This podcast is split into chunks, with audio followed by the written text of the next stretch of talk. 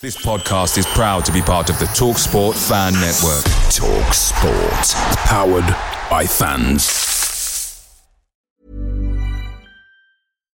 The number one selling product of its kind with over 20 years of research and innovation. Botox Cosmetic, onabotulinumtoxinA, is a prescription medicine used to temporarily make moderate to severe frown lines, crow's feet, and forehead lines look better in adults. Effects of Botox Cosmetic may spread hours to weeks after injection, causing serious symptoms. Alert your doctor right away as difficulty swallowing, speaking, breathing, eye problems, or muscle weakness may be a sign of a life threatening condition. Patients with these conditions before injection are at highest risk. Don't receive Botox Cosmetic if you have a skin infection. Side effects may include allergic reactions, injection site pain, headache, eyebrow and eyelid drooping, and eyelid swelling. Allergic reactions can include rash, welts, asthma symptoms, and dizziness. Tell your doctor about medical history, muscle or nerve conditions including ALS or Lou Gehrig's disease, myasthenia gravis, or Lambert Eaton syndrome and medications, including botulinum toxins, as these may increase the risk of serious side effects. For full safety information, visit BotoxCosmetic.com or call 877 351 0300. See for yourself at BotoxCosmetic.com.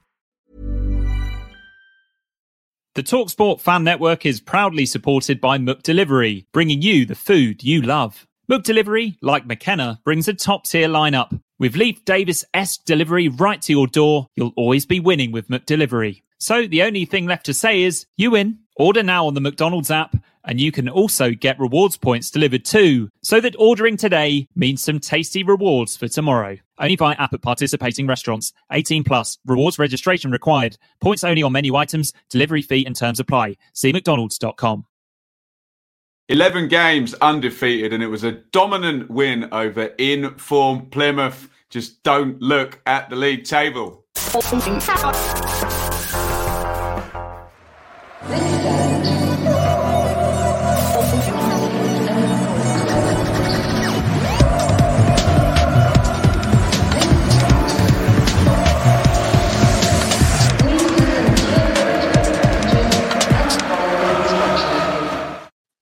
Dave, do you want to tell the listeners what happened when I tried to do my open then a second ago? And I have to say, I did it brilliantly. What happened? Yeah, I had the phone ping alert on my phone. However, in my defence, um, my eldest son is about to become a father at any minute. So Oh, um, I, th- I think, to be fair, that I need a pass. there, Craig, I hasn't need a he? pass on that. Get to ring the land. Get him to ring the landline. Landline, Heartless Dave. git. He- he's absolutely buried me on that one. Good morning, Yeah. David Diamond. Good morning, Ben. Good morning, Craig. How you doing, Craig? Yeah, okay, thank you very much. Um, weather was nice, wasn't it? Spring had Oh. sprung momentarily. It's a bit bit uh, more forlorn this morning, but uh, yeah, it's good. Just a quick one. Does Kieran McKenna know anything about cricket? Up, up, can we can we get him over to the Caribbean? PDQ. Oh, I, s- I- I see what you're saying there, Craig. See what you've done there. Yeah, I think we need some something to uh, to reset. We need something to reset our uh, our uh, long form of the game, don't we? We're done, What Ben. on earth are you guys Ben is just talking about? glazing over, isn't he? Look at him. Is it- we're What- Glazing over. What is this nonsense? Right, let's give a shout out to um, Tristan Nydam, who's retired now. Um, and Craig, were you were you there at Notts County? I was, I was. I there. was. Yeah, you were there with Rich, Yeah. weren't you? Yeah, Yeah. Um, I was in the I was in the opposite stand, which unfortunately meant I was far closer to the unfortunate event. Just Dave, just one of those tackles where the two players arrive together, um, and unfortunately, if someone gets there slightly late, um, yeah, and he's never recovered, um, Tristan Nydam, and I I always liked him, and I remember um, that sort of back end of that season. Well, even predating Mick McCarthy leaving, Nydam would get dripped in, and Flynn Downs, obviously Andre Dozzell, and then right towards the end of that season, uh, when McCarthy uh, left and Bryan Klug took the team, Nydam was sort of one of the. I I always think us fans try and judge a player, but it's always quite obvious when two or three different managers, when they've got lots of youngsters to choose from, choose the same guys. And um, what what a shame, Dave. Oh, It's awful. It's awful. Yeah, I mean the injury itself was a what was it, a double, a double, certainly a break and a dislocation and ligament. I mean, it's horrific, horrific injury. I mean, probably even worse than a well, certainly a lot worse than an ACL, which is you know, football, you know, players come back from that today. Very rarely, such a young at such a young age, does you know, does an injury finish the in this day and age, you know, a career at such a young age. So it was a it was a horrific one. And you're right, he was quite um I mean, he's always funny. This, is, this could, be quite a good segue in a few minutes. Um, he was certainly always championed by Kieran Dyer as the one most likely to come through out of Downs and out of the. And quite rightly, you say, you know, the former managers seem to um, seem to pick him. And I think he would have become a quite a versatile player because he could certainly play that left wing back. I think he could play further up on the left, and I also think he could play inside as well. Tough, tough little player, and I think he would have blossomed into a into a really good asset for us. And it's just a crying shame. And it it, it was sort of ironic that it broke. Joe broke the broke the news to us. I think it broke last Sunday evening when we were doing the um, when we were doing the pod last Sunday. So yeah, incredibly um, incredibly sad news, and good luck to him, whatever the future, you know, the future holds for him. Nice first touch, Craig. Low centre of gravity, good ball carrier, like Dave says. When you've got those sort of sound like David Brent transferable skills, you can move around various different different positions. What what do you suspect? Um, I think he had a chat with Andy on on um, one of our rival podcasts, but we're good friends with him. Um, what would you foresee um, going on now for Tristan Nydam? I think the club will look after him, won't they? they? They tend to. They'll probably find a pathway for him if he wants to go into coaching. Then you know, there are plenty of youth teams for him to help it, help out in, and, and things like that. He was just a lovely little tenacious footballer, wasn't he? He was strong on the ball. He was good in the tackle. Um, as Dave said, he was versatile. He could play anywhere on the left and in the middle of midfield. And he's young, isn't he? They were talking to. I was listening to Suffolk on the way to or from yesterday, and they were talking to Tyreeq Bakinson. He's younger than him. They were saying, you know, yeah. Tyreeq, you know, you yeah. must you know, appreciate at your age, at similar sort of age players having to retire already. And he's like you know, a few months younger than Bakinson. We all think Bakinson's a, a young player making his way in the game, and poor old Nydam's already had to had to jack it in. Yeah, horrific one, as you're saying. Quite a just uh, nothing, you know, not, nothing um, vindictive or anything in attack. No. It was just one of those.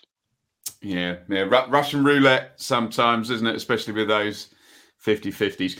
Craig, we've got a bit of a Kieran Dyer update because um, our friend, we mentioned Andy, we mentioned Stuart now, um, tweeted yesterday that uh, Kieran Dyer was at the game, uh, having, um, well, should we say, quit the under 23s um, under 23s gig, wearing a Humphreys 30 um, Ipswich away shirt. Um, I haven't seen this, so um, uh, this is uh, Stuart's um, Stuart's eyes, and you can. Um, I'm sure you will follow him on Twitter anyway. Could follow. Um, talk to me about this choice of attire, then, Craig. Oh Christ! Thanks for that. Um, un- unnecessary. I, I, wonder how many times he's worn it previously. Put it that way. I can't imagine. I can't. I can't imagine it's like all, all bobbled and like moth eaten because he's been washed so many times. Because he wears it all the time when he's playing five aside up uh, up the up the sports ground. Um, yeah, I don't know. I don't think it was really required, was it? I think it's unintentionally provocative. It's quite interesting what Mick Mills said after the match yesterday was that he didn't really agree with Kieran's decision at all. You know, he said, yeah, sometimes you have to bite your tongue. Sometimes you know you can't be the the martyr for this um, cause that you've you've got um, going on because just suck it up, just do your job and, and see what happens. Yeah, you've got a lot of things going for you here.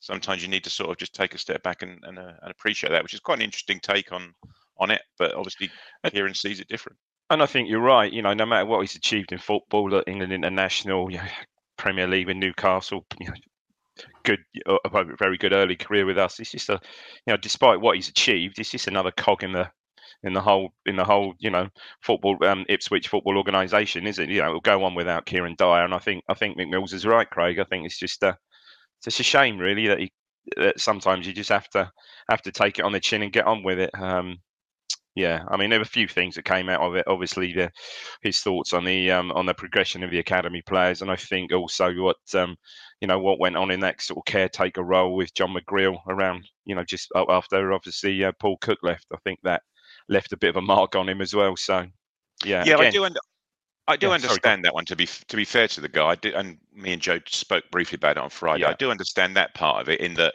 he's already in the, in the building. The the temporary manager was only ever going to be a temporary two or mm. three game job. So to be overlooked for that from a guy who joined five days earlier or something like that. Must have been a bit of a kick in the guts for him. To be honest. Kick in the you knows, yeah, definitely.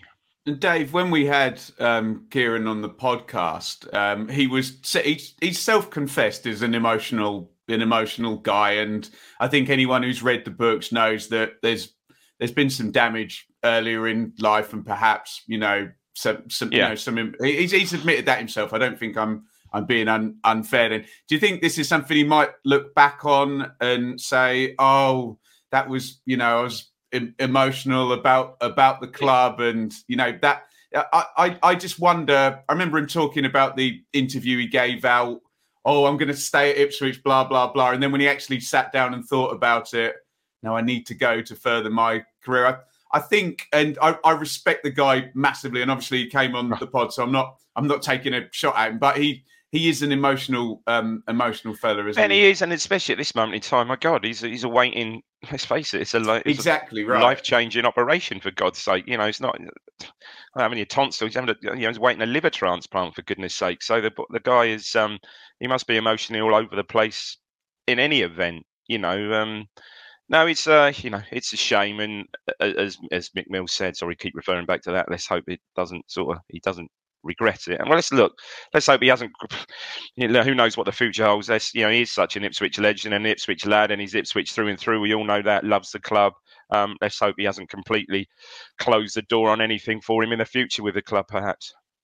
Okay, just quickly so we can wrap this segment up. Just give me two word answer, Craig. A, a yes or a no twice. Um, will Will Bellamy have a job in the next year, and Well. will Bellamy open up the door for Dyer? No, he won't. Yes, he will. Dave, I think he's gone for the um, oh, gone for the impossible answer there. It's, like the, it's a bit like the Vicar of Dibley. No, no, no, no, no. Yes. yeah, quite. But but we suspect he might go and work for Bellamy if It would if would make job- sense. They're. Although it looks like Steve Morison's got Cardiff fairly well tied up now for the next while, doesn't it? So um, we'll see how that pans Oh, out. Right, um, we've done all the news, and um, well, well, we'll get into the prevailing mood of um, sort of frustration at this season, perhaps ending a, about six weeks too early for us. But a great win yesterday against Plymouth. But first, we're going to hear from our friends over at Favourite Chicken. With wings more crisp than a James Norwood finish, ribs meatier than a Sam Morsy tackle, and chicken tastier than Wes Burns, Favourite is Britain's tastiest chicken. And as a listener of the Blue Monday podcast, you can get 20% off by entering BM20 at the checkout. Order direct from their menu at chicken-ipswich.co.uk. They'll deliver anywhere within a 2.7 mile radius of the store. And if you're not quite as local as the Bond family, you can click and collect. The store is located just off Hadleigh Road. Favourite, Britain's tastiest chicken. Just a quick one from me. Obviously, um, Dave and I started the podcast as um, as a little bit of fun, and it's grown and grown and grown and grown. Now we do have commercial partners, and we just want to say thank you um, to people. I know you're here for the football, but thank you for the people who have gone and used the code, and uh, it really does help our podcast um, grow. So um, those people who have supported any of our partners we've had over the years is a big big thank you for us. We know you're here for the football, but this has kind of grown about three heads now since um, David and I sat down in our um, in in my spare bedroom uh, to do this. Um, David, so Ipswich versus Plymouth. Plymouth are very good. They're in the top four. They'd won six straight games. They hadn't conceded a goal. Um, Ten wins in twelve. They'd mitigated the loss of uh, Ryan Lowe, gone off Yeah. to do the Preston job. Um, Jephcott, Hardie, good players, good team. Um, we don't win games like this, do we?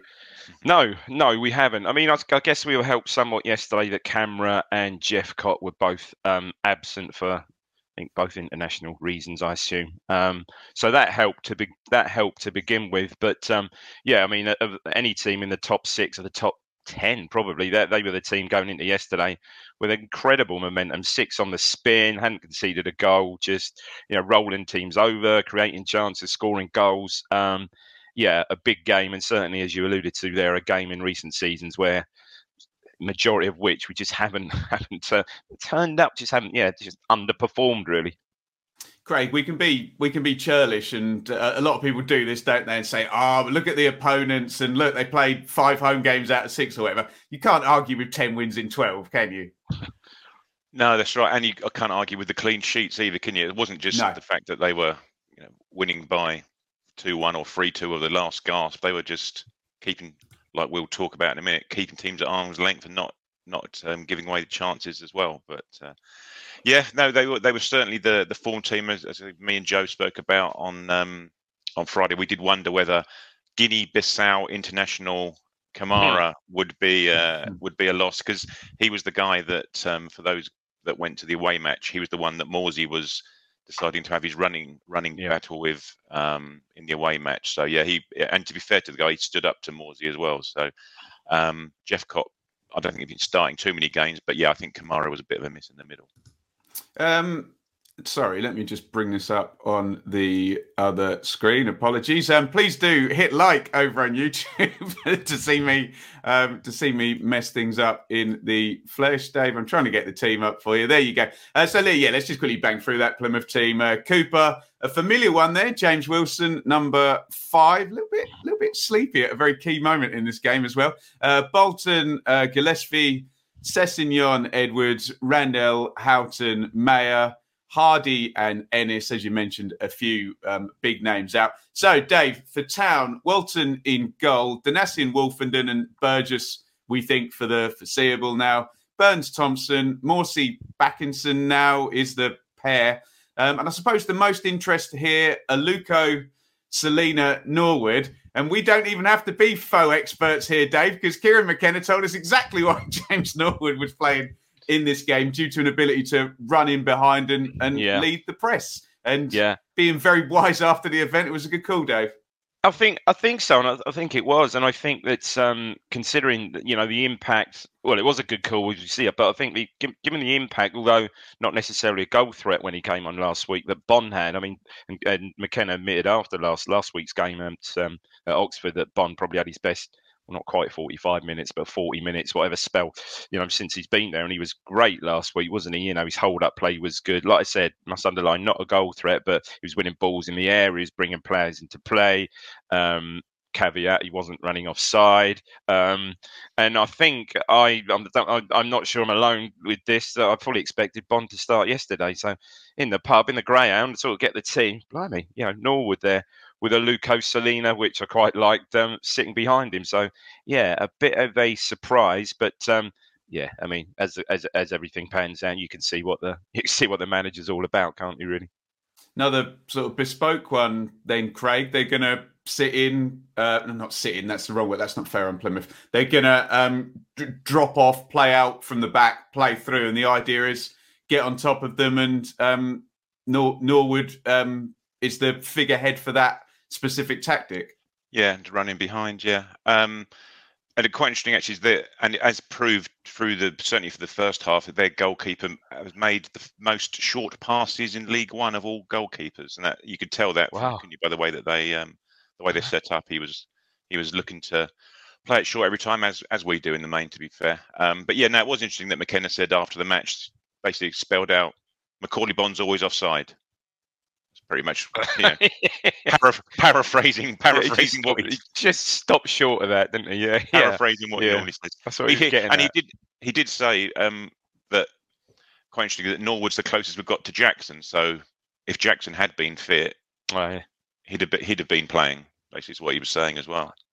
Interesting. Um, us podcasters have to be careful in situations like this where the team's played well. So hopefully we've given, uh, or we've got a reputation over the years as being balanced, and we don't think that every single thing our club does is absolutely brilliant. But Dave, this first half was was excellent. uh, it was brilliant. It was. I, think. I know you, we, say that. Seem to be saying it every other week now. I don't know, but certainly the best forty-five I've seen since. I've seen this season. I think we were absolutely superb. Just, just you've been picky. I guess sometimes the final ball, particularly. Not particularly because that's where generally we create these final balls, but Donacien and Burns down the right. Sometimes you think, and this, is being really churlish. I don't know, but their final ball could be a little bit steady and a little Can- bit. Dave, can know, I throw in my constant? It's League One.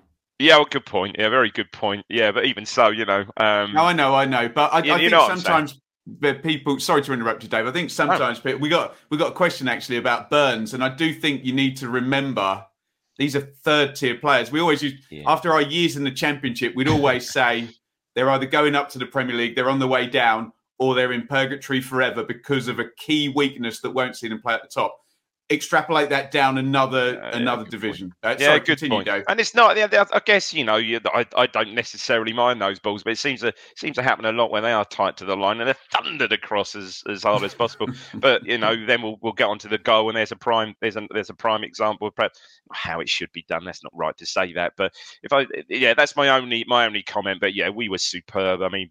Morsy yesterday was bloody warrior, wasn't he, Craig? He was just unbelievable. Um, mm. Bakinson again. Bakinson's a funny one. Bakinson's one of these players in midfield who will lose possession almost carelessly, and you think, oh Christ, and insanely, he'll just win it back straight away. He's got a hell of a knack for that. And, yeah, he, he's he's really grown into it. But yeah, you know, the first half yesterday was yeah, just lovely football. Um, you know, Celina getting on the ball, which we like. Aluko, there was a couple of touch from Burns. I mean, we saw that, Craig. I think just before half time when he took that ball out of the air, you think, my goodness me, just yeah, just everything about that first half was was was great. Other than um, yeah, I mean McKenna's right afterwards. We should, perhaps should yeah could have been easily two or three up. What, what do you think, Craig?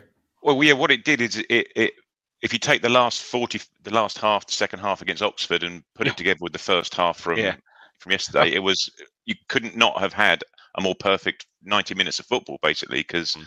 you know we just carried on from from the second half performance at Oxford and say as Dave said that Burns touch he sort of intentionally made it more difficult for himself by turning around and dr- making it come over his shoulder to pull so it, it was out. A, it was a spinning ball as well, so it was a high clearance. The ball was spinning and it dropped over his shoulder. It was just, and he had a defender behind him, and he kept the defender, up, you know, kept the defender there ridiculous, absolutely but then, ridiculous. But he did that. You know, the amount of times Celina just took the ball oh. out of the air, just drops on his foot. The yeah. so Aluko does it. You know, we've we've gone and Dave said about the about the performance and and the the display in itself. We just look such a good team, don't we? From yeah from no, and we we went years of saying all these teams come to Portman Road and be well coached and well drilled and know what they're doing and know where each other are going to be in certain situations. Craig, that's, especially at this point in the season, this is yeah. where we would get found out for not being well coached. When maybe in those first twenty games, you know, the break and the quality would see through, and then the good coaching would come through in this part of the season, and yeah. and we'd be left behind, wouldn't we? Yeah, that's, that's I mean, they were they were no mugs. You could see that they were no mugs. We were. I think our cause was helped slightly by we said you know they've gone you know certainly these six games won six on the spin hadn't conceded they lost Bolton the the middle of the centre uh, the, the middle of the centre yeah. backs um, after about what 25 minutes Craig I think so they had a read they had a reshuffle there so that I think did help but, but look we're playing well before that you know we were dominating possession and just it was just free flowing football yeah, it was really, really easy on the eye. Lovely to yeah. see yesterday. I think I think Norwood fancied Critchlow when he came on, didn't he? yeah, he, he, he, took a yeah, he took a liking to him as soon as yeah. he came on, and he, he went to look for him every time there was a, a ball coming up the up the pitch. He was looking to sit on him. I think. Yeah, just bring the bring the numbers up for the first half before we talk about the goal. It is it is very very good, and you know, obviously, again, I hope we've done all the mitigating factors um, in respects of uh, you know, players missing, etc. But I mean, 11 shots in the first half, eight shots inside the box, zero big chances conceded, zero shots on target, four corners to one. Um, again, I'll reiterate: us podcasters get accused of getting carried away and exaggerating. I hope we're not. Um, Craig, I paused this one a couple of times on um, on the Gillette show. Actually, Joby McAnuff was very um, very full of praise. And I know he's one of the pundits that watches a lot and is actually very clued in in terms of uh, League One stuff. This was one of these ones where, in years gone by, I think the flag would have gone up for Morsy, but with the obvious changes in interfering with play, I mean, he, he, I, I, may be wrong, but um, the, the, ball obviously goes to Norwood and Morsy's with him from Celina. And then, do you want to take it from there? Yeah, it was, it, it, it's a nice ball, isn't it? And if you take it back a little bit further, I think someone yeah, someone's um, put it on Twitter in terms of the whole um, piece, the whole portion of play. Crikey, get that out on us. Just check me teeth. Um, it actually it, it, starts off quite a way back and it comes across the pitch. It goes back towards the Cobbold stand. It then comes back towards the the west stand. Um, and Celina then chips a lovely ball down in, in the channel through to Norwood, who takes it in his stride. Um, and he's then got Critchlow on him, hasn't he? And he's as Dave was saying, that I mean, Dave was saying there about him um, looking to sort of target Critchlow. He's strong, isn't he? He holds Critchlow off, and Critchlow's trying to get to him, um, isn't able to. Um, drives it into the box, uh, and Morsy's piling in um, as he's as he's now got license to do, um, and bundles it in a couple of yards out. It's just a good goal and a good. It's we were talking about it where where we sit about you know the the strikers maybe not scoring as many goals now. We can't argue that the midfielders aren't scoring the goals at the moment. You know, it's it's sort of flipped on its head, isn't it? From earlier in the season where we were crying out for a midfielder to score a goal, um, they're the ones that are now carrying the load. Dave. Yeah, no, exactly as Craig said. Um, you know, we just haven't had in recent seasons, central midfielders, uh, any of our central midfielders just wouldn't have been in that position in recent seasons. As Craig said, you know, Morsy's now got license to license to get forward, and he's got quite so a good well. chance to mention Scuggless here, Dave. Scuggless, the Scuggless axis.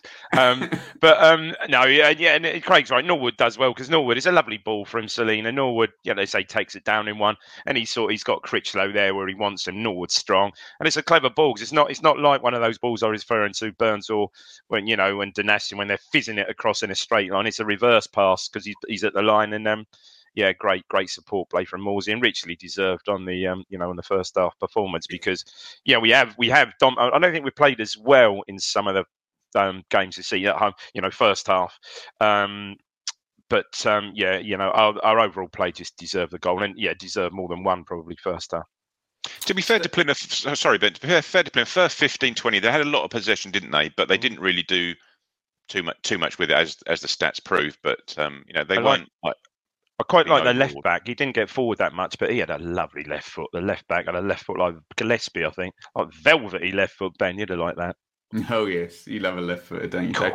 Um, well, we'll stick with you then, Dave. Um, so look, I I wasn't at the game. Um, everybody else, everybody else was. Have have children. I know you. I know you guys. I know you guys have been there. But um, my brain is immediately going. It doesn't matter how well you're playing. If you're playing a good side, you know as the game goes on, they'll you know game state changes and they'll have nothing to lose and um, push on. Did did the nerves kick in? Did the sense of control? I know was there was that big miss by uh, Burns, but I think that was up in stoppage time, possibly. That was a take, no. Take me, take me through the, the it was second weird, half, Dave. How, weird, how was it? the how was the control?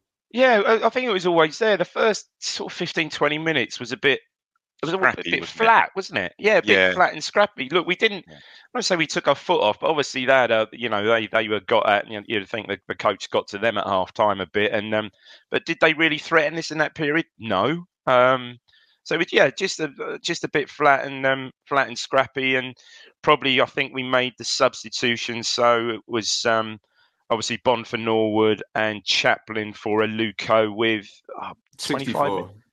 There you go, 25 minutes. And I think we picked it just before then. I think we picked it up again, but I think we we, we you know that gave us another that gave us another impetus. I mean, Chaplin came on and just shows the embarrassment of riches we've got there. Some of his touches yesterday were just absolutely sublime, for goodness sake. I think someone talks about it in the tweets, don't they? A couple of throws to him, and he just swivel swivel volleys passes away. You think, oh my God, you know, it's ridiculous at this level. But um, yeah, then then I think once the substitutions were made, we we we sort of gained control again.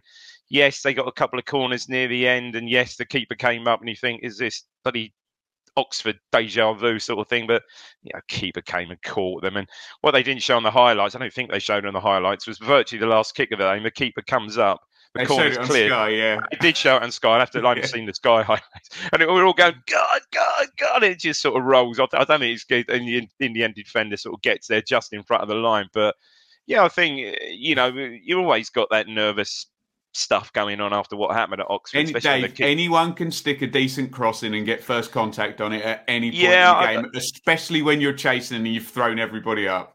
We can't. We can't do that. no, good, point. good point. Although the corners, Celina were taking them yesterday. Generally, were I thought were we didn't not that we got ahead at goal on them, but I think they were pretty good. There weren't any, you know, first defenders were missed and stuff. But no, I think just just just general good control and um, oh for goodness sake that Burns miss. Well, my God, the play from Celina for that. Well, when you saw that, played that back countless times. What a goal that would have been! Holy moly! And it was a, it was a surprise he didn't win because he's been in that position I just expected many, the net how many times bulge for God's sake. But um, yeah, yeah, at that point, you think Celina, and you, you, look at the little passages of play from Celina and the little sort of nuggets of play from Celina, and you think, God, this guy is so much on a level above, so much above this we, level. Dave, we, we knew.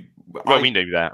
We knew that from um, remembering what five years ago his debut. I was at Luton and seeing his first touch and thinking, "Oh, okay, um, oh, right. There's there's something there's something what, there if someone can work with this. And I was at, um, Craig was probably there. I was at I don't know if you were there. I was at QPR when he I was, suddenly, yeah. suddenly picks a ball, cuts inside, and buries one in the far corner from 20 yards. In. Okay, this might yeah, be a player. Needs to, needs to, piece it together. Yeah, and I think I think so. I think, and again, I think someone we get there's a tweet about it, isn't it? I'm pretty sure there is. I don't know if we're going to cover that, but yeah, he was going to benefit. You know, look, fingers crossed because he would be a again, someone said this on the tweets this week. A marquee signing would really would be a statement of intent if he if he signed. And um, yeah, you know, if he's here full and fit pre-season without COVID and the other issues he had last season, flipping heck. I mean, absolutely insane. Craig, can I focus your analysis more on what Kieran McKenna said afterwards? Because I'm I'm confused as a as a layman and not an expert like he is. He was talking about the difference between us and a really, really good side is, you know, scoring from set plays and scoring half chances. And um, I'm not entirely sure as a fan how how that how that stacks up. You're, you know, you're trying to create good moments and good chances. And he's talking about the extra. Dave was mentioning it didn't go didn't go two 0 at any point. And then of course, if it goes two 0 you the game gets that much more stretched. What, what, what does he mean when he's talking about you know, scruffy goals and whatnot. That that that I'm struggling to reconcile that. I think I know what he means. Well, I think he's, I suppose is what he's saying is that you can you can only score so many perfect perfect goals, can't you? Um, in terms of last week at Oxford, for example, was a perfect example. It two passes, two good um, direct passes, and, and the balls in the back of the net. Whereas I think he's probably looking that even if you're not on top, you can score out of nothing. You know, you as you said, Ben, you'll get a corner, you'll get it in, you'll get first contact, you've scored a goal. Oh, thank God for that. We can now settle into the game, or we've now got a cushion in, in the game. Um, I think, and, and, it's just probably getting more entries into the box, and therefore by by virtue of having more entries into the box, you do get a scrappy goal because it's bounced off a defender's knee and fallen to, to Chaplin, who can just slam it in the back of the net, sort of thing. So I think it's probably looking at at that from as, as you said, more set pieces goals just to get us on top in a game, gets consolidated in a game. Because you know we're not remarkable um, statistic from from set pieces. I'm sure in terms of, of what we what we don't manage to score compared to compared to the ones we've conceded recently. Do you agree with that, Dave? Um, I think I think Craig's explained it quite well. It's you know when a chance does come off a defender's knee, being able to scoop that one up as well, yeah. rather than yeah, scruffy relying goals. on pure pattern of play the entire time. Yeah, scruffy goals. You need that. Craig's right. You're not always going to going to score the you know the perfect the perfect goal. So yeah, certainly goals from set plays are vitally important. Well, at any level, but especially especially at this level. Um, like I said, I think the deliveries are, the deliveries have been better. There was a couple. I had, I had money on Burgess one 0 yesterday. There was a couple of corners in the first half. There was one he was really frustrated. Celina took one, and you could see him sort of homing in. Gambleaware.org, and, and, yeah, and the defender just gets it, and you, you can see he doesn't get Burgess doesn't even get contact on it. But it's really, if you follow the ball, it's a really good clearance by the defender. You can see Burgess is running back with his head in his hands because that is right on his head. But yeah, you know, um, you, you need to score your fair share, and we just we yeah we we don't we just don't score enough. I think the qualities of the set plays are better. We're certainly getting better. Um, for, we didn't have any free, hardly any free kicks yesterday in around, but Evans was certainly um, that that certainly an improvement in his game before he got injured. So you know we've got the players, Christ, Celina, Aluko. You know we've got players technically gifted enough to Chaplin, gifted enough to deliver. It's just um, yeah, turning those into goals really. Burgess was Burgess was probably walking running back with the head in his hands because he knew there was six pounds fifty that isn't going to go into the, uh, the, diamond coffers. I, I, know, I know exactly. That could have been Ben. That could have been a packet of nappies for Christ's sake for grandchild oh, diamond. We're God, on. To, we're dear. on to four. We're on to four plus now. How about that? Four yeah, plus, um, blimey. Yeah. Um, right. So we've had lots and lots of fun talking in isolation about the game, which was great. Now I know I've been babbling on here saying to people, stop looking at the league table. You drive yourself mad. We were obviously, when McKenna took over, we were 10 points off, and I think sixth place had a game in hand. And I was talking to Seb post match. Since that time, MK have done 38 points in 17 games, which is ridiculous. Wigan have done 34 in 16. Um, Rotherham have done 33 in 16. And up until yesterday, um, Plymouth had done 31 in 15. So essentially, um, the f- real mega frustration here is we're chasing teams in that top six. We're scoring two points, but we're now over two points per game, 35 in 17, which is so, so impressive. But I've just reeled off four teams that can equal that and had a 10 point head start. So, um, as much as we're sitting here and we're very happy with you know the the level of performance. The run is fantastic and maybe commensurate with the level of player that came in during the summer. We get we get that as well. Maybe there was a sense of underachievement but the the frustration is absolutely real. I'm going to bring the i'll bring the league table up in fact um, and just um, the the whole term. I think Joe said it well, Dave, in terms of running out of road. Sixty four points now from forty. So even if we continue with the two points per game for the remainder of the season, that will land on 76. And you look, Sheffield Wednesday have got 69 with seven games to go. Are Sheffield Wednesday going to score one point per game or fewer for the last six games? Probably not. Um, so um, this sense of optimism comes with a sense of frustration, Dave, doesn't it? yeah, we're going to be, we are, we're just going to be short. I mean, it's in, it's, it's incredible. Um, you look on the BBC, it's quite interesting. If you look on the BBC um, Football League One site, it's got the, you've seen, it's got like the last five, I think it's the last five games and the wins, draws, and losses. And the wins are shown, um, sorry, the wins are shown in green, the losses are shown in red. And virtually for the top, well, yeah, from us up top nine, um, in the last five games, there's only about three reds on there, and one of there's those more, was yesterday. Dave, there's more green than Snoop Dogg's pre-Super Bowl dressing room. exactly, it's unbelievable. so, um, yeah, it's just a freak, freak season, and yeah, it's well documented. We're going to pay for that. We are going to pay for that slow start, and I know frustratingly, you know, although the football's been brilliant lately, just yeah, Cheltenham at home, you know, the last. I know Morecambe. it's ifs and buts and you know, yeah, Morecambe, and you know, you take another four points. My God, things would look a lot, things would look a hell of a hell of a lot closer. Obviously, a lot closer, a lot better. But yeah, um, it's gonna. I think it's ultimately going to end in frustration. However, as a great someone once said, "Take one game at a time. One game at a time. That's all you can do." It's it's difficult, Craig, isn't it? Not like Dave says, kind of reasonably. I'll add two points on for that game, two points You on for that game.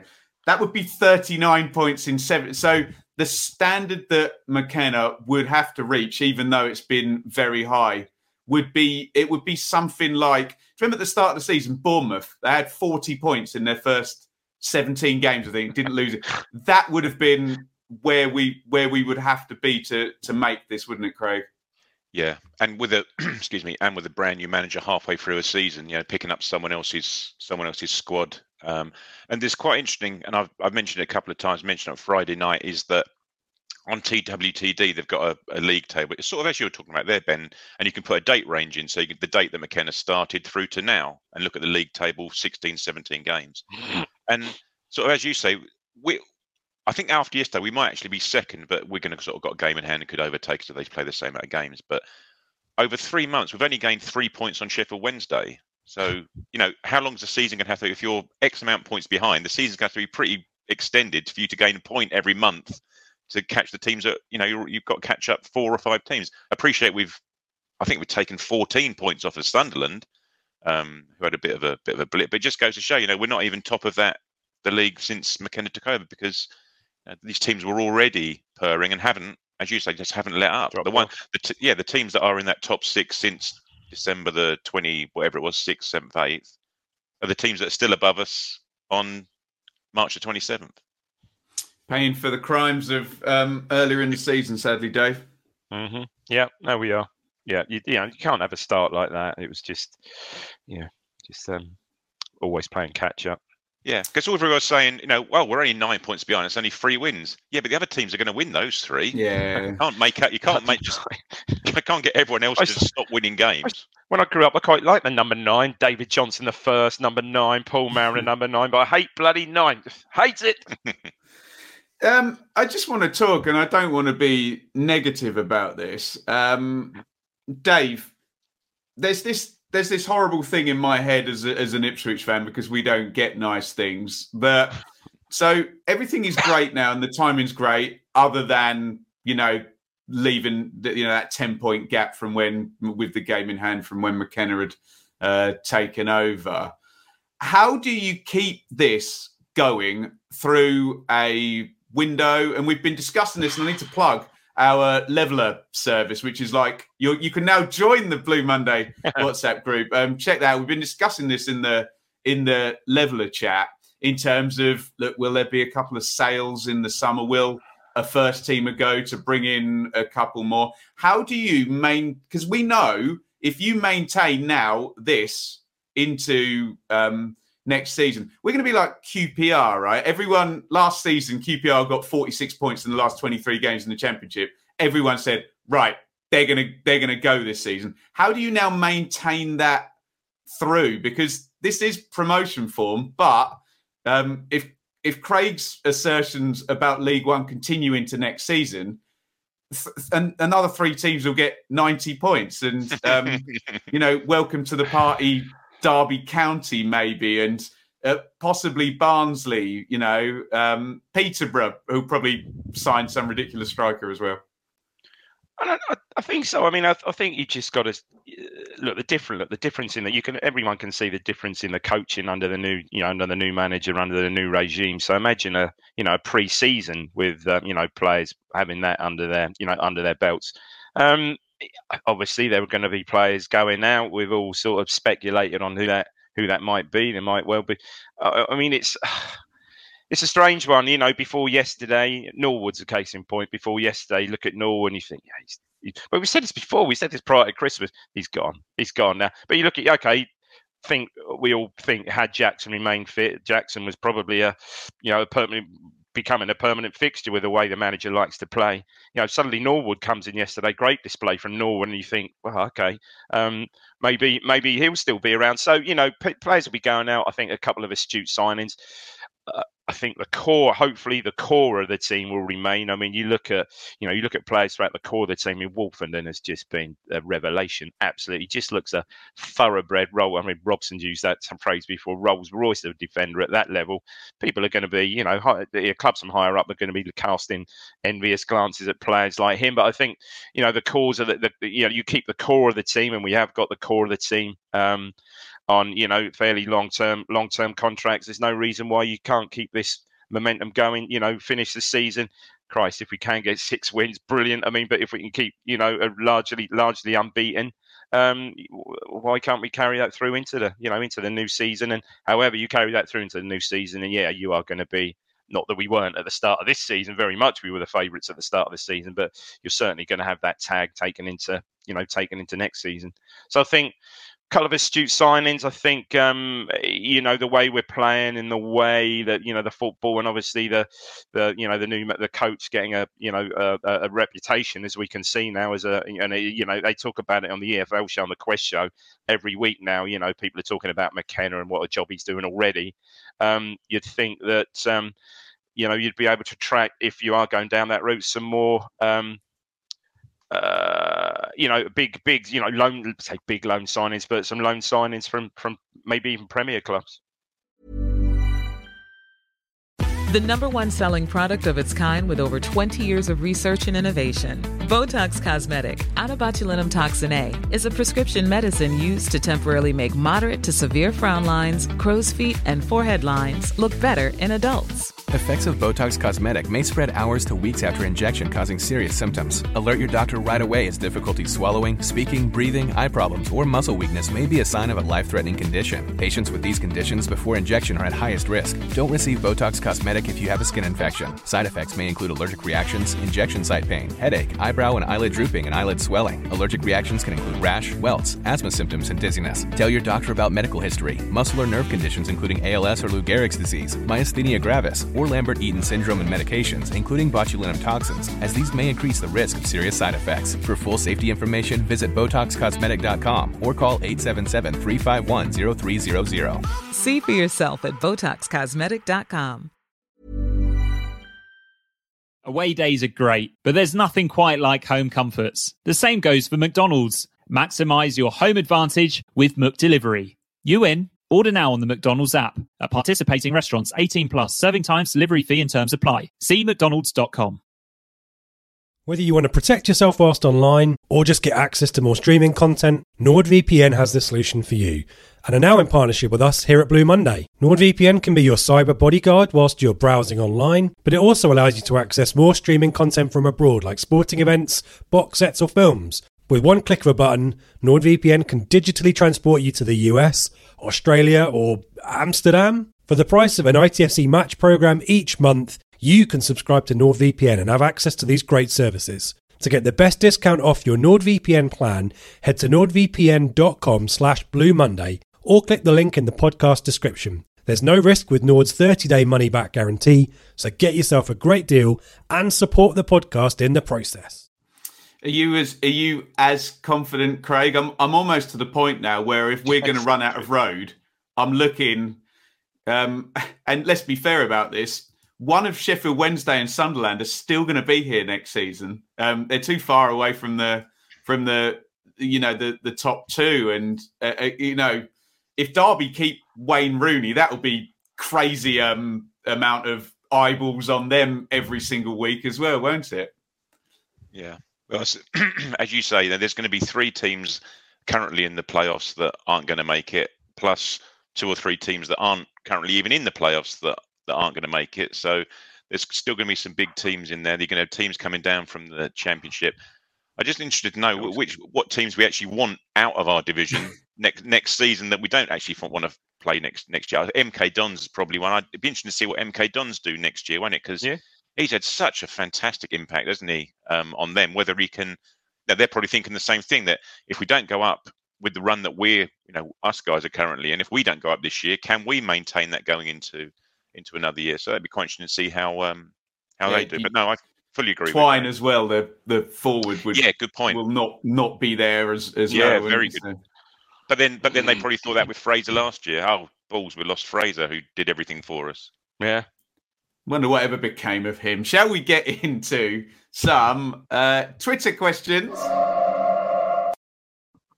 Uh, thank you, everybody, for getting your questions in at Blue Monday ITFC. And as I said, uh, probably not very uh, well, you can now join our leveler service and chat with us regularly through the week. Some great chats in there, especially the uh, Tyrese Simpson one. We were going back and forth on that. In fact, I wonder if we've got any any questions on it. Uh, let's um, dive in here to the questions. Um, Dave, uh, this is from Daniel. Isn't it exciting to have a team that seemingly knows how to attack and defend? Um, you've uh, can I push back a little bit, um, just in the interest of conversation? Um, the balance there seems to be um, probably scoring nine out of ten on the defense and six out of ten on the on the on the attack at the moment, though, isn't it? In terms of the balance and the goals output. Yeah, I think so. But again, harping back, the old adage is, you know, more, the more clean sheets you keep, the more successful you're you're likely. Yeah, well, yeah, it stands for it. You're likely to be. So, you know, that's what that's and and uh, I think hats off to McGreal. That's it started with you know John McGreal way you know, way back. Seems a long time ago now in December when playing the three at the back system. Um, and um, yeah, he's been carried it carried it through really successfully. But yeah, it's it's an odd one. The goal scoring is a the goal scoring is an odd one. Obviously, at the beginning of the season, you're scoring goals for fun. I think we were top scorers in the whole of EFL after about six, seven, eight games, I think. Oh, that so went a lot uh, further than that, Dave. And particularly did it go a lot Portman further? Road as a stadium was the BTTS capital of the. Well, to be fair, nation, yeah, we got it? six. Yeah, I mean, but again, I think Joe's Joe's alluded to that before. That was perhaps an outlier because four of those, uh, eight of those came in two. Well, fourteen of those came in three games, didn't they? So it sort of balanced itself out, but. Yeah, it's uh, it's it's an odd one because the chances are clear cut chances being created again. You, you, know, you think of the game yesterday, and were there any sort of glaring misses? No. Um, like I said, I'd perhaps I've been a bit over critical of those two or uh, three uh, Dave, final, Sorry, I keep balls. interrupting you. Sorry, I normally tell you off for that. Big big chances per game, one point nine. So yeah. it's actually pretty good. Yeah. Okay. Well, yeah. I mean, I can't really recall that many. Burns one, which one? one? Burns' is one at the end will uh, be. Oh, oh yeah, okay, right. Sorry, yes, that okay. was that was the average over the season. Uh, yeah, yeah, right, nine, right, per, per sorry, right at the end. Yeah, and and and sort of Bonne. Bonne is a case in point. You know, throughout, I think I've said this before. You know, when Bonne going back, okay, months, six weeks ago, when Bonne was sort of getting perhaps more more game time. Was he, you know, were were were there glaring misses there? No, not really, because the, the chance creation perhaps wasn't there then. So, yeah, it's uh, it's an odd one, but um, it's certainly uh, we're we're sort of building from a really strong base, aren't we? For goodness' sake. Yeah. And that's what, and that's as we're sort of talking about taking momentum through the summer and pre-season. You'd you'd probably think that that's obviously what they're going to major on in in the pre-season is is those patterns of play in the final third. Yeah, getting more people in the box, getting better quality in set pieces as well. That's and you say Ben that we're probably currently a nine in, in defence and a six in um, attack. I think that's fair. Um, probably a seven. In you just want both yeah, as an eight, bit both as an eight, didn't you? And then you you know just tail a little back on the on the defensive stuff and bring the attack out. If you've got both solid eights, you're top two. I'd have thought. You would yeah. have thought, um, Craig. You're going to tell me off because you're going to get another dire question. It's just the way it's un, it's just the way it's unfolded here. Um, this is FPL switch. Uh, did KD embarrass himself yesterday with the Humphrey shirt? Could his agenda, uh, this is FPL switch's words, not ours, um, actually end up hampering Humphrey's progress? Jolly not.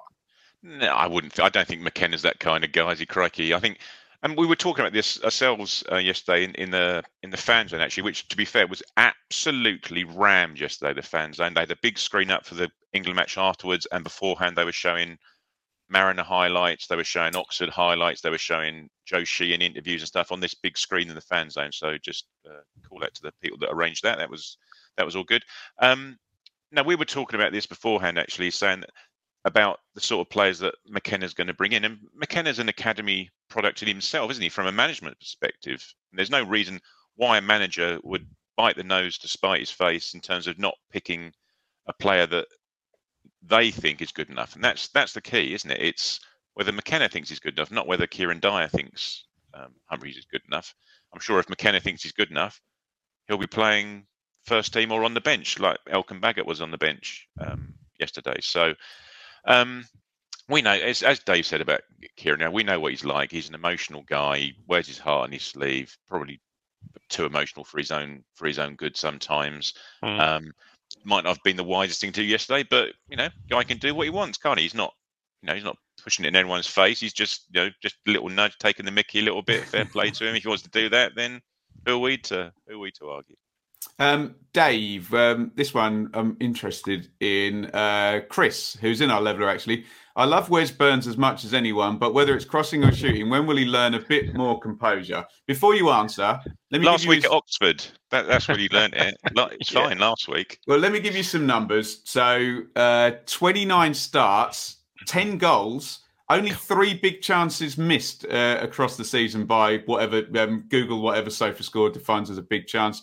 Um, eight big chances created, uh, which has got him six assists. Um, uh, Chris is a very smart guy. Do you think he's been a bit harsh there? Um, given we're talking about a player, he's never just, played higher than League One, has he? I think I think what Chris is alluding to there is just like what I what I said earlier on, just those final balls where look, Craig's Craig's dead right. You know, he got it exactly right at Oxford, and we've seen him get it, Christ, exactly right. Sorry, five or six times before, identical, identical balls where he makes the break, he gets his head up, you know, he picks the pass, which he did last week. I think Chris is just a bit frustrated. Is it frustration? I don't know. As of yesterday, where he will get the ball tucked the byline and he will hammer it across. I mean, yeah, I, I, expected him to score score yesterday. He just dragged it, dragged it slightly right at the end. It didn't have an effect.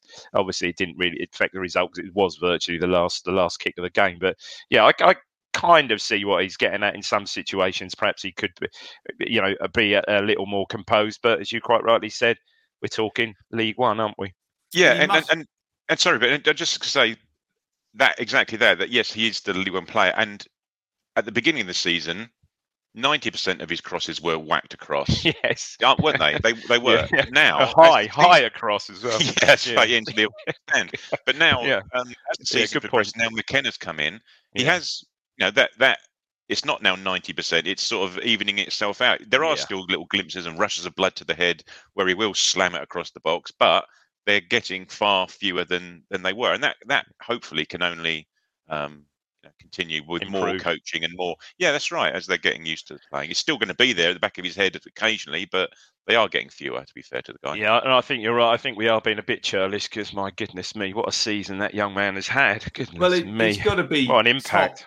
Top, top five percentile in terms of right siders in in oh, league yeah. in League One for sure. Um, I just want to point out with my championship hat on that there's something very strange in the championship where a lot of clubs' most saleable asset plays down the right hand side you of said, their. Yeah. There's, so there's Jed Wallace whose contract's coming up. There's Brennan Johnson of Forest, Keane Lewis. Potter, hey, of course it is Keane Lewis Potter um, at Hull. Dave, I'm just going to mute you one sec. Oh no, he's done it. Uh, Keane Lewis Potter at Hull. God, even James Bree. Remember him? He's like Luton's no, no, uh, no. key player. Um, so I suspect. Let me mute him a sec. There you go. I suspect that um, there will be some movement in terms of, um, and we had a long chat about this on the um, on the leveler, didn't we? There will be some to in and fro of right-sided players in League One, and don't get overprotective I know people go, we're never to sell him. I'm only going to sell him for eight million now. But I'm just telling you, I'm just telling you that there will be movement in right-sided players, um, especially if Forest don't go up. It'd be interesting to see if if anybody does make a move from, and we'll never know. But if no one does, the reasons why they wouldn't, because interesting. He, he doesn't he doesn't actually have a trick in him, does he? If you know what I mean, in terms of a right, he's he's pace, he's directness, he's as you know, as we've just said, he's occasionally um, slamming the ball across the box. But I don't know if you can teach a guy of that age a trick. You know, he just he just doesn't have in his locker, but he does have the touch, as we spoke about earlier. Christ, he's got a hell of a touch on him. He's got the pace, he's got strength. He keeps going for 85 of the 90 minutes currently because he's you know, had a hell of a long season. Poor fella. He's scoring goals. He's creating them. So yeah, he, he, ticks a lot of boxes. I just wonder what boxes he wouldn't tick that wouldn't take him up to that next level. He's and his, his stock is certainly rising. You, you see the oh, EFL yeah. show last night, and Karl Robinson. Karl Robinson spoke really well about. I mean, you know, I know platitudes and stuff like that, but he spoke really well. He was on there last night, and he said Burns the week before. He said second half they just couldn't work it out, couldn't handle him. I mean, okay, yeah. much. Perhaps a lot of that was to do with tactically how McKenna shaped the side in the second half. But he said, yeah, Burns just, well, he said it Ipswich ran all over us, and he said, yeah, Burns was the pretty much the catalyst for that. And just in terms of that, I think for Burns, for, and uh, I'm sorry, apologies, but I don't know if we've got any questions on it. But for Burns to play so well, he's got the guy beside him, player of the player of the season, Donacien, my mind. He's just been remarkable, and he's allowing him to do it. He's also supporting him. He's up there in the 90th minute, overtaking yeah. him, undertaking him, getting into the box. And this is just central defender. And I thought yesterday, again, you know, I know people on our leveler group were saying quite rightly, Morsy was just up there yesterday, and um, Burgess I thought played really well. But again, Donacien yesterday was just phenomenal again yesterday, wasn't he? Unbelievable! What a season! And I think you know. Mate a lot of candidates for player of the season, but uh, he would get he would at this moment in time. I think he would get my vote actually. Let us know on Twitter. My brain's been going ten to the dozen. A great player who didn't have a trick in him. I'm sure there's someone who got right to the very top playing wide. A lot of those. David Beckham couldn't really dribble around. Ah, he had a he had a pretty good. I'm not comparing. Wes Burns. Oh no, Twitter is going to have you. Done it now. Done it now. All those free kicks about uh, 30 yards yeah. out. Get on um, Awesome. Thank you, everybody, for the questions at Blue Monday ITFC. And this is the depressing bit where we look and see what's going on uh. next week. So, Cambridge at home looks preferable for us. Wycombe have Doncaster at home. Sheffield Wednesday have Wimbledon at home. The one nice fixture there for us. If I'm still, I keep telling people. I'm such a hypocrite, aren't I? Plymouth are playing Oxford Yes. next week, so one of them is the MK have got Shrewsbury at home. Oh. Uh, Oh, dearie me. Anyway, um, but uh, Craig next week against Cambridge, just keep things going. Clean sheet win would be lovely, and try and work towards uh, mid to high seventy points total. And um, you know, if if that means we finish eighth, ninth, seventh, or whatever, then so be it. Yeah, I think I think probably for next week, you the concern I'd have is you you look back at the Cheltenham game, you look back at the Morecambe game, don't you? You know, Cambridge aren't going to be coming to us tomorrow and playing like Plymouth. You know, to No. be fair play to Plymouth, there was not a sign of stop. You know, I'm No, not at all. No, was there? There wasn't any game yesterday. Yeah, it was a wasn't lo- It's a and good that's a, game. and that's a, a Lovely third game. division, a third Yeah. division game you're watching Yeah. there, and it was a, Yeah. just a really great game of football to watch, wasn't it? I think And I thought the ref did well as well. The ref took part in that, kept it flowing, yeah, he he? really did. Yeah. A, a couple of guys near me were saying they nearly applauded the referee off at the end of the match. Yeah, he's very He- good. He let a lot of stuff go, um, and not not you know to the detriment of people's um, health or anything. He just fair tackles. He wasn't falling for the the silly tack, the silly feigns that falling over. He was doing really well. Just one Yeah. quick question to you, Ben, if you don't mind. I Yeah. know you don't watch us too much, but uh, how would this team do in the championship? Do you reckon? From what you're hearing and what you're seeing, if we do manage to make that leap, is it going to be that they will, they'll sit nicely in the championship just by virtue of the way they're playing and coached? Well, in terms of the durability, that's a big, um, big tick in the box. Lots of teams in the championship play a three, so there might be some matchups where you know it might be a bit sort of tense. Obviously, we understand the financial landscape's stupid, so the parachute teams would still demolish us generally. Um, we, we would lack that. I mean, you look down championship teams and you see a Harry Wilson or a Dom Solanke or a I don't know, Sorba Thomas, Morgan Gibbs White, um, Ben Brereton Diaz. We, there's a, a lot of teams will have players where they'd be like, Premier League players. they would be way, Yeah. way better than. But um, it's a start having a pattern of play and a kind of young, progressive um, manager. So with might have to. The thing about the championship as well, and, and any league, Craig, is there's you're always reliant. Someone will always have a Annus Horribilis. So there'll always be there'll always be a Peterborough who you know really never can win an away game or Barnsley who go through three managers. And here's the big thing with the championship: in the next two three years, how many teams are going to have points deductions as well? Mm. Especially post COVID, with all the um, we're going to have a lot of fun over the next couple of months. Well, not really, because um, it's not it's not my wheelhouse adding up um, financial spreadsheets. But surely there's going to be at least two points deductions next season. And yeah, N- knowing us, we'll we'll we'll finally get up when all the financial stuff's cleared and the parachute payments are removed and all, all of that. Yeah. And, and all very boring for you next season. Have to report on Norwich, another 95 Oh, s- points promotion. Stop it. Oh, stop it. They've got to mess Sorry, it up once. sorry, mate. They've got to mess it up. Uh, right, brilliant stuff. Dave, I realised Craig um, had mentioned a name that we should have mentioned way earlier in the show. Just finish off with a little few words on on Paul Mariner. It was Paul Oh, Marin stop a it. day um, yesterday. um, yeah, it was- Dave. It was brilliant, mate. Really well, reser- uh, really well, um, really well observed. I didn't, I must admit, I didn't make it to the fan zone. I was in the Greyhound, and um, I think there was something going on in the fan zone there. Craig, well, Craig said they've shown a montage of his goals and stuff like that, and a minute's applause before the game. Yeah, much repeated. You could see our me and you when we did our tribute all those sort of few years back, which Rich brilliantly added video to last year. I think that, um, yeah, the, the- just a complete player, complete all round all round. If you if you if you want a prototype of a centre forward, an all round centre forward, there's your man. Outstanding. Brilliant stuff. And um, again, I'll reiterate a great day, a great performance yesterday with um, some bigger picture frustrations. Say goodbye, Craig. Yep. see you all. Uh, say goodbye, Dave. Goodbye. Um, get involved over on Leveler, um, Acaster for your podcast. YouTube, if you've survived this far, hit the like button, and we will see you, um, I think, in the middle of the week for the live show.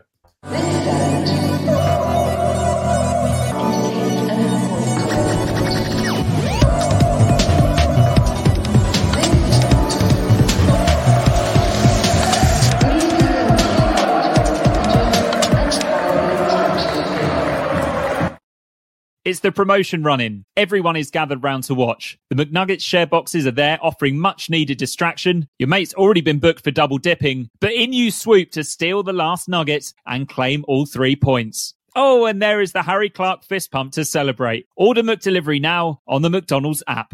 You in at participating restaurants.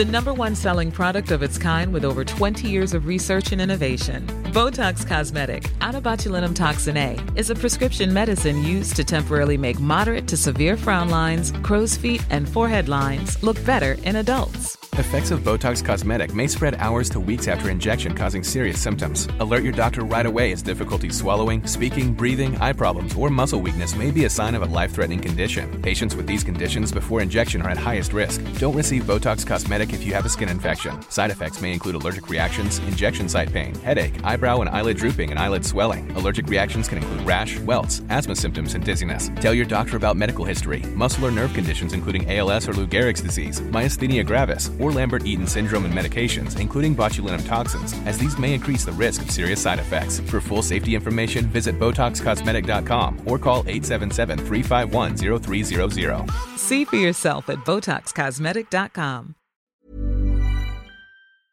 This podcast is proud to be part of the TalkSport Fan Network. Talk Sport. Powered by fans.